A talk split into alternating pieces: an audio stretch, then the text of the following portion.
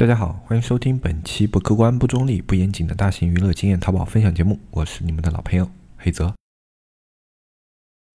一片叶子可以遮目蔽日，一番良言可以醍醐灌顶。我们在前方披荆斩棘，希望后来者一帆风顺，共享商业智慧，共享创业成功。欢迎收听本期纸木淘宝内训。今天这一期节目呢，我们来跟大家聊一下关于老的产品，我们如何去把它重新拉到一个爆点。它不一定是一个非常高的爆点，至少我们可以把一个老产品拉到跟它以前表现差不多的一个呃等级啊，这样的一种做法应该怎么样去操作啊？我们今天之所以要讲这一块呢，是因为我们过年回来以后啊，已经有一段时间了。那么在年后过来的话，有很多卖家朋友都会遇到的一个问。题题啊，就是自己年前啊，就休息之前卖的比较好的一些款啊，也没有季节的影响，然后也没有什么其他的一个变化，就因为过了一个年，这个老款它的数据表现就下滑下去了。那么在这种情况下的话，那这个老款它就这样搁置的话，那肯定是非常可惜的。那有很多卖家朋友就想要把它重新往回拉一拉啊，让它表现能够在跟年前至少可以达到一个差不多的水平啊，就很多人有这样的一个需求。那么其实呢，这样的一种情况啊，在淘宝里面是比较多见的，因为淘宝它是一个数据化的平台啊。那在过年的时候，你如果数据没有做持续维持的话，那有很大一部分的情况就是啊，别人的数据在维持，你的没有维持的话，有可能会往下跌。那么它一个层级和一个层级，有时候流量接口差的还是比较大的，特别是一些小类目。那么你往下退了几名以后啊，你的流量可能就阶梯式的下滑。在这种情况下的话，我我们就需要去给你这个产品做一些回拉，也就是回升。那么对于有的卖家朋友来说，他们去做一些新品啊，或者说去做一些打造啊，爆款的打造，都会比较的娴熟啊。他至少可以啊，就让这个产品最后做到有访客进入，然后可以自然售卖啊，他就能够有这样的能力。那对于这样的卖家来说，他再把这个老款往上提一提，并不是特别难的一件事。但是有很多一些比较新手的卖家呢，他们做起来的宝贝啊，他们并没有。有很好的去理解到它为什么起来了啊，对这个产品本身的掌控力也就比较的弱一些。那针对于这样的一些卖家朋友的话，他们就会遇到一个问题，就不知道怎么样去把这个宝贝给拉回来啊。那如果不知道怎么样去拉升这个宝贝的话，就会导致啊你这个产品啊它最后的一个表现就持续下滑，然后最后。一直到跟那种店里其他没有销量的品一样，那这种情况就比较让人觉得难受了。那为了给这样的一部分卖家提供一点思路和方向呢，我们今天就来讲一讲我们如何把一个老款给它做一些回升。啊，其实这样的内容呢，我们前面有大致的提到过啊，但是因为是这样一个比较特殊节点，我们再把它系统的整理的说一说。呃，因为前面那一期节目呢，我们主要是针对于直通车啊这样的一个玩法，那么我们如何用一个综合的手。法去给一个产品做回拉，哎，这个其实并没有说过啊。首先在正式讲之前啊，我们要先跟大家打个招呼，老品的回拉它并不是百分百可以一定成功的，它就跟你去拉新一样啊，你的每一个新品都不是百分百都能打爆的。呃，可能你比较娴熟，或者你对数据更加敏感一些的话，你的成功率会相对更高一点。但是啊，即便是再娴熟的一个运营啊，它可以说我可以让你的产品有流量啊，可以让你的产品有销量，但是它不会说这个产品我一定能够打爆它，所以我们的心态要放的比较平，我们要尽可能的用自己所有的精力和时间去做这件事情。但是如果它做不起来，我们也要调整自己的心态，去把自己的工作投入到更加有效、有意义的事情上，不要在一件无效的事情上面死磕啊！因为在你死磕这件事的时候，你可能就错过了第二个爆款去推的一个节点，或者怎么怎么样的，在淘宝里。面一个产品它失败的因素是具有多样性的，就一模一样的一个产品，你也许在前一个节点它刚好推起来了，但是在下一个节点你都不一定能推起来啊，这是一件非常神奇的事。也有一些产品就真的特别好的，你在哪个节点怎么样去推都会有一定比较稳定的表现啊，这样的产品我们也遇到过，但是这样的产品非常非常非常少啊，可以说是那种可遇不可求的。大概我们到现在也推了这种啊，像我们这种画的话款式比较多的嘛。那也推了大概有几百款了啊。像这样的款大概只有三到四款啊，这个出现的概率非常低，嗯，大概百分之一吧这样子的。那就更别说其他的产品了。像其他的产品的话，种类还没有我们画这种产品它这么多啊。就我们一个画面就可以算一个新产品嘛。那像其他的，你去卖一些特别是标品类的啊，电商啊，嗯，然后 U 盘啊，然后还有一些，哪怕你是卖衣服吧、鞋子吧，啊，你去在一个店里卖几百款都是不太现实的一件事情啊。就对于中小卖家来说，啊，也许有的卖家可以啊，那不是绝对啊。但是对于大部分的中小卖家来说，囤这么大的货是有压力的啊，所以他们店里一般都没有那么多的款，那么去碰到这样的款的概率就更低了。所以我们在去做这些，不管是新品推广还是老品拉伸的这样的一个过程中，我们都要去尽力而为。就但是你也要清楚的知道，我这一次去拉这个宝贝到这个节点啊，它都没有成功的话，是因为我。某些地方没有做到位，还是因为现在这个节点不合适。如果是因为啊，你前一个因素就是说你的能力或者说你的精力还没有到位的话，那么这是你作为调整来说可以去给它改善的。但是如果是后者，就比如说这个节点它就是不适合推这个宝贝，或者说现在的环境这个宝贝已经被淘汰了，那这种情况下的话，你再怎么样去努力，它的表现都是有限的。这种情况下就不要去啊太过分的去追求啊，就是说要把这个宝贝给。拉上来啊，怎么样的？那么如果在这个心态能够摆正的前提下，那我们还是要先去给它做拉伸，对吧？那么一个老的宝贝，我们能够给他做的事情有哪些？有一些就是大部分的一些听友都会有的一个问题，就是说我给一个老款重做的时候啊，我这个老款要不要下架，或者说我要不要重新上新，就把它直接这个宝贝删掉，然后重新上新，有没有这样的必要？那么对于这样的一种情况的话，我们可以这样去考虑啊，如果你这个老款它本身的数据，就比如说它有一些不错的评价啊，然后有一定量的晒图，然后之前的销量表现也还可以的话，那么这种情况下你是可以保留这个链接的，因为因为它链接里面不管是评价啊、晒图啊这些因素，它都可以给你带来转化上的权重啊。虽然它对于点击没有直接的收益，但是它在转化上的收益是非常高的。那么这个是它可以带来的一个效果，而转化对于一个产品的表现，如果你在拉伸。的时候，它能够保持一个高转化的话是非常非常有用的啊！这种时候，往往你去保留这个链接是比较明智的一种行为。但是还有一种就是，你这个老款可能因为一些差评啊，啊就是说啊，有一些卖家就觉得这个产品不好，然后指出了一些缺点，而且这个缺点非常致命，而且这样的评论数量还比较多。那么在这种情况下的话，这个链接你可以考虑去弃置啊，因为这种情况下的话，它的这些已经固有的数据啊，给你起到的是负面效果。那么同样的，还有一些就像问大家这种都是同理的。然后，如果你的宝贝就是经常被打低分啊什么的，你也要考虑这个宝贝它是不是本身有一些问题，然后要去给这个宝贝做一些优化。那这种这个层面，我们是去考虑这个宝贝要不要重新上架。如果是前者的话，你可以不要重新上架；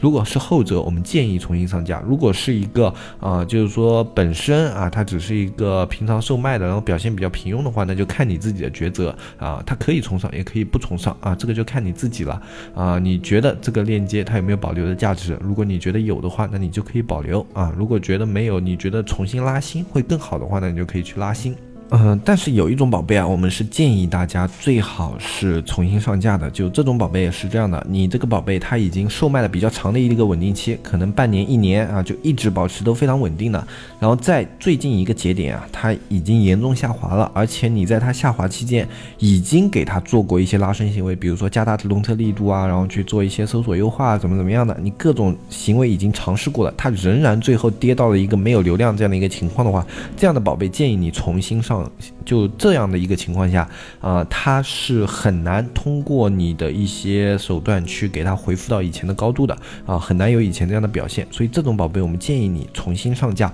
它可能表现会更好，因为它以前售卖过一个稳定期的话，就表示这个宝贝它。在这个群众里面是具有一定的市场的，已经经过市场认证了啊，只不过可能因为淘宝的一个流量的算法一直给他减流量减流量，导致他现在没有流量啊，所以他去重新上新的话，效果是比较好的啊，但是呢，呃。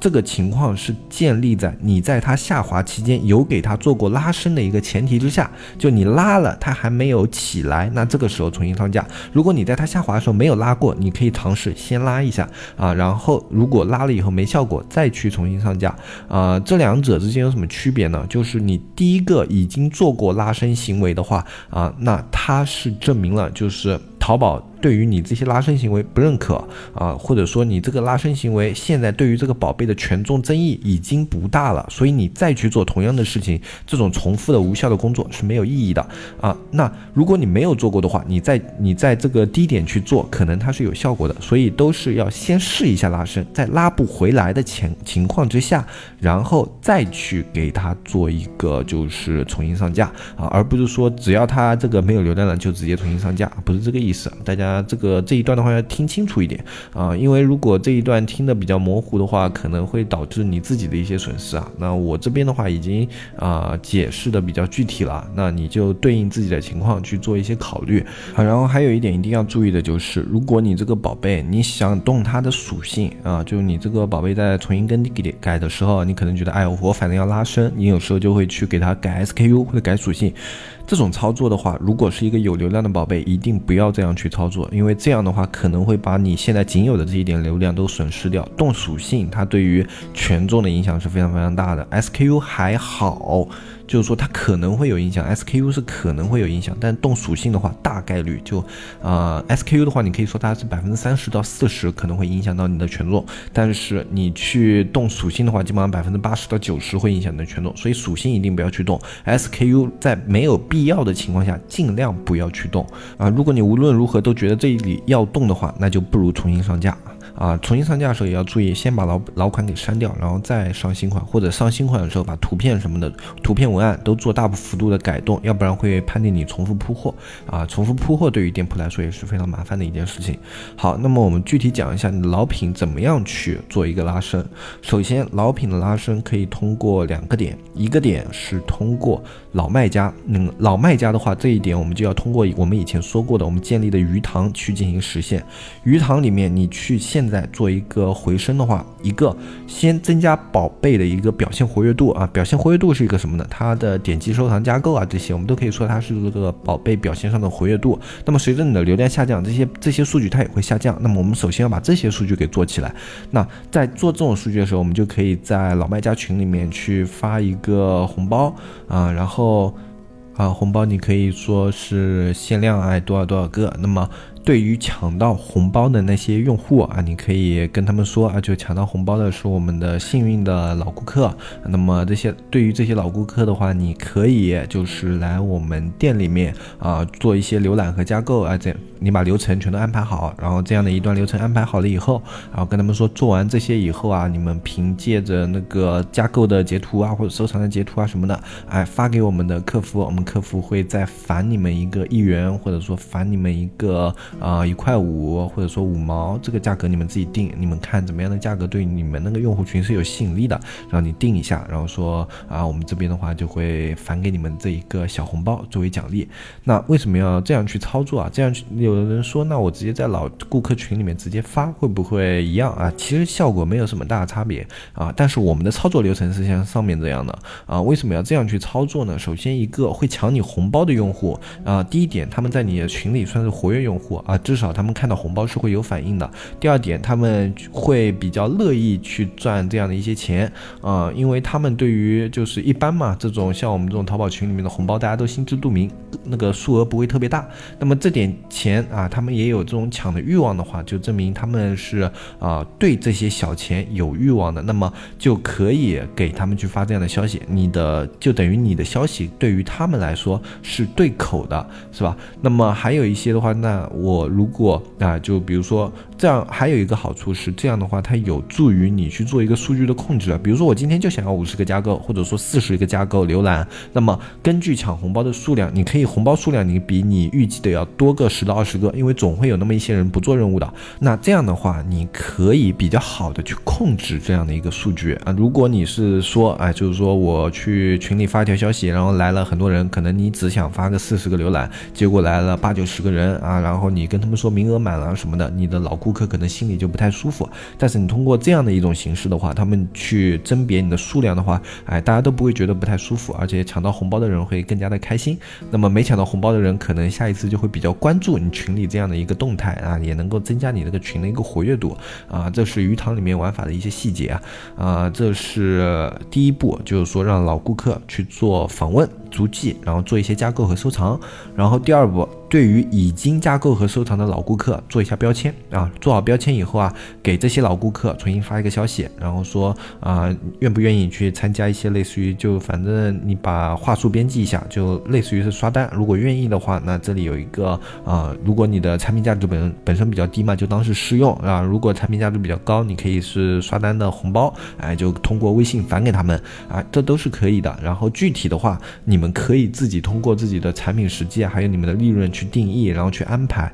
啊。那我们这边的话，只是做一个思路给大家。那第二步的话，就是这一步。那这一步的话，你也要去做一个数量限制，这也是做标签的好处。你可以一批一批的去分好。那么这样分好了以后啊，你的老顾客他就形成了一个比较良好的一个啊这种浏览和购物的行为。这种情况下，你的老顾客再去补单，它是相对安全的，而且流程啊，你都可以通过这样两步，然后去给他比较好的区分开来啊。因为有的人就是。觉得，哎，我让一个老顾客跟他说好，你第一天去浏览，第二天去拍，他可能不高兴这么麻烦，可能第二天直接拍啊，或者说第一天直接就是啊浏览了，然后后面就不想拍了，怎么怎么样的，会有这样的问题。但是通过这样的一个方式的话，你两个步骤是分开的，而且每两个步骤它都有一定的利益，这样的话啊，你这两个步骤可以相对的执行率更高一点啊，这也是我们去采取这样的方法的一个原因。那具体这种方法，你们在自己做的过程中都可以去调整去改。改变啊，我们重要的是让老顾客形成这样的一个购买痕迹，而不是说一定要用我的方法去做。如果你觉得你有更好的方法，你也可以自己去考虑去尝试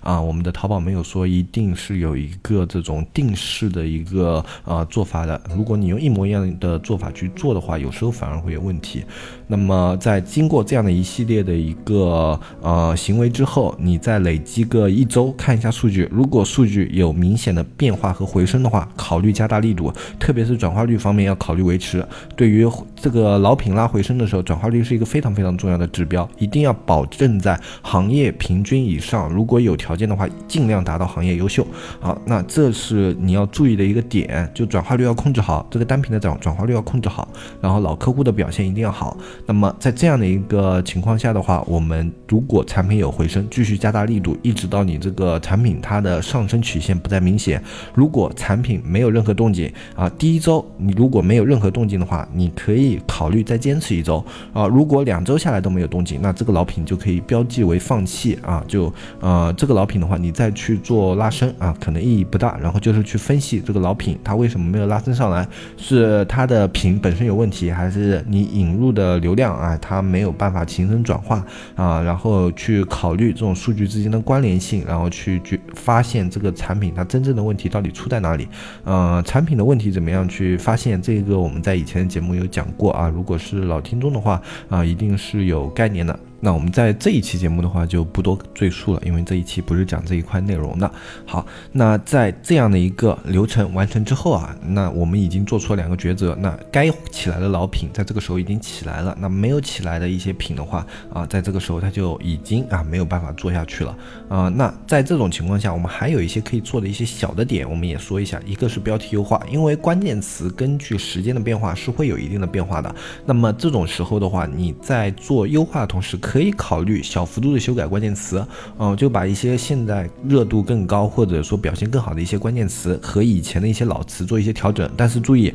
你以有流量的一些核心关键词不要动，如果去动这些词的话，会影响你已经有的流量。标题可以动，小幅度的动那些表现不好的词，不要去动那些有流量的词，最好保持你的标题的连贯性是没有问题的。那么今天这期节目的话，我们我们就说到这里。从下一期节目开始呢，我们会更新一个系列的玩法分享啊。这个玩法呢，它不是把每一个玩法都解剖的特别的具体，我们会去跟大家聊一些点啊，一些比较大家感兴趣的自媒体玩法、微淘玩法，我们都会聊一聊啊。这里是让大家对淘宝各种各样的玩法有一个概念，有一个了解。那让大家知道淘宝现在都有一些怎么样的一些做法，比如说像店群啊，我们以前聊过这些，我们会把所有的玩法归纳在这一块时间里面跟。大家去做一个分享，让大家知道淘宝都有哪样的一些玩法。因为有的卖家说：“哎，我不知道淘宝有什么样的玩法，所以我也不知道现在我应该用哪种玩法去做我的店铺。”那么这里的话，我们先跟大家把所有的玩法比较概括的说一遍，然后说完以后啊，如果啊大家对哪一块更加有兴趣，我们可能针对这个玩法再去做一些比较细致的一些经验分享啊。同时，我们会在社区里面更新一个系列的，就是玩法的视频介绍啊。这个这里面的玩法视频介绍也是。是非常多样的，涵盖了各个方面的，那么也是让大家对这些玩法有一个更深的了解，而且它里面会相对的讲的比较细致一点啊，可能你听了以后啊，对于这个玩法可以有一些着手点开始去操作了啊。那如果你感兴趣的话，就可以关注我们的社区啊，我们社区的加入方式只要联系我们的客服纸木电商的小安，你添加我们的微信纸木电商的拼音就可以添加我们客服小安，然后跟小安咨询如何加入社区就可以了。那么今天这期节。节目的话，我们就说到这里。我是黑泽，我们下期再见，拜拜拜拜拜。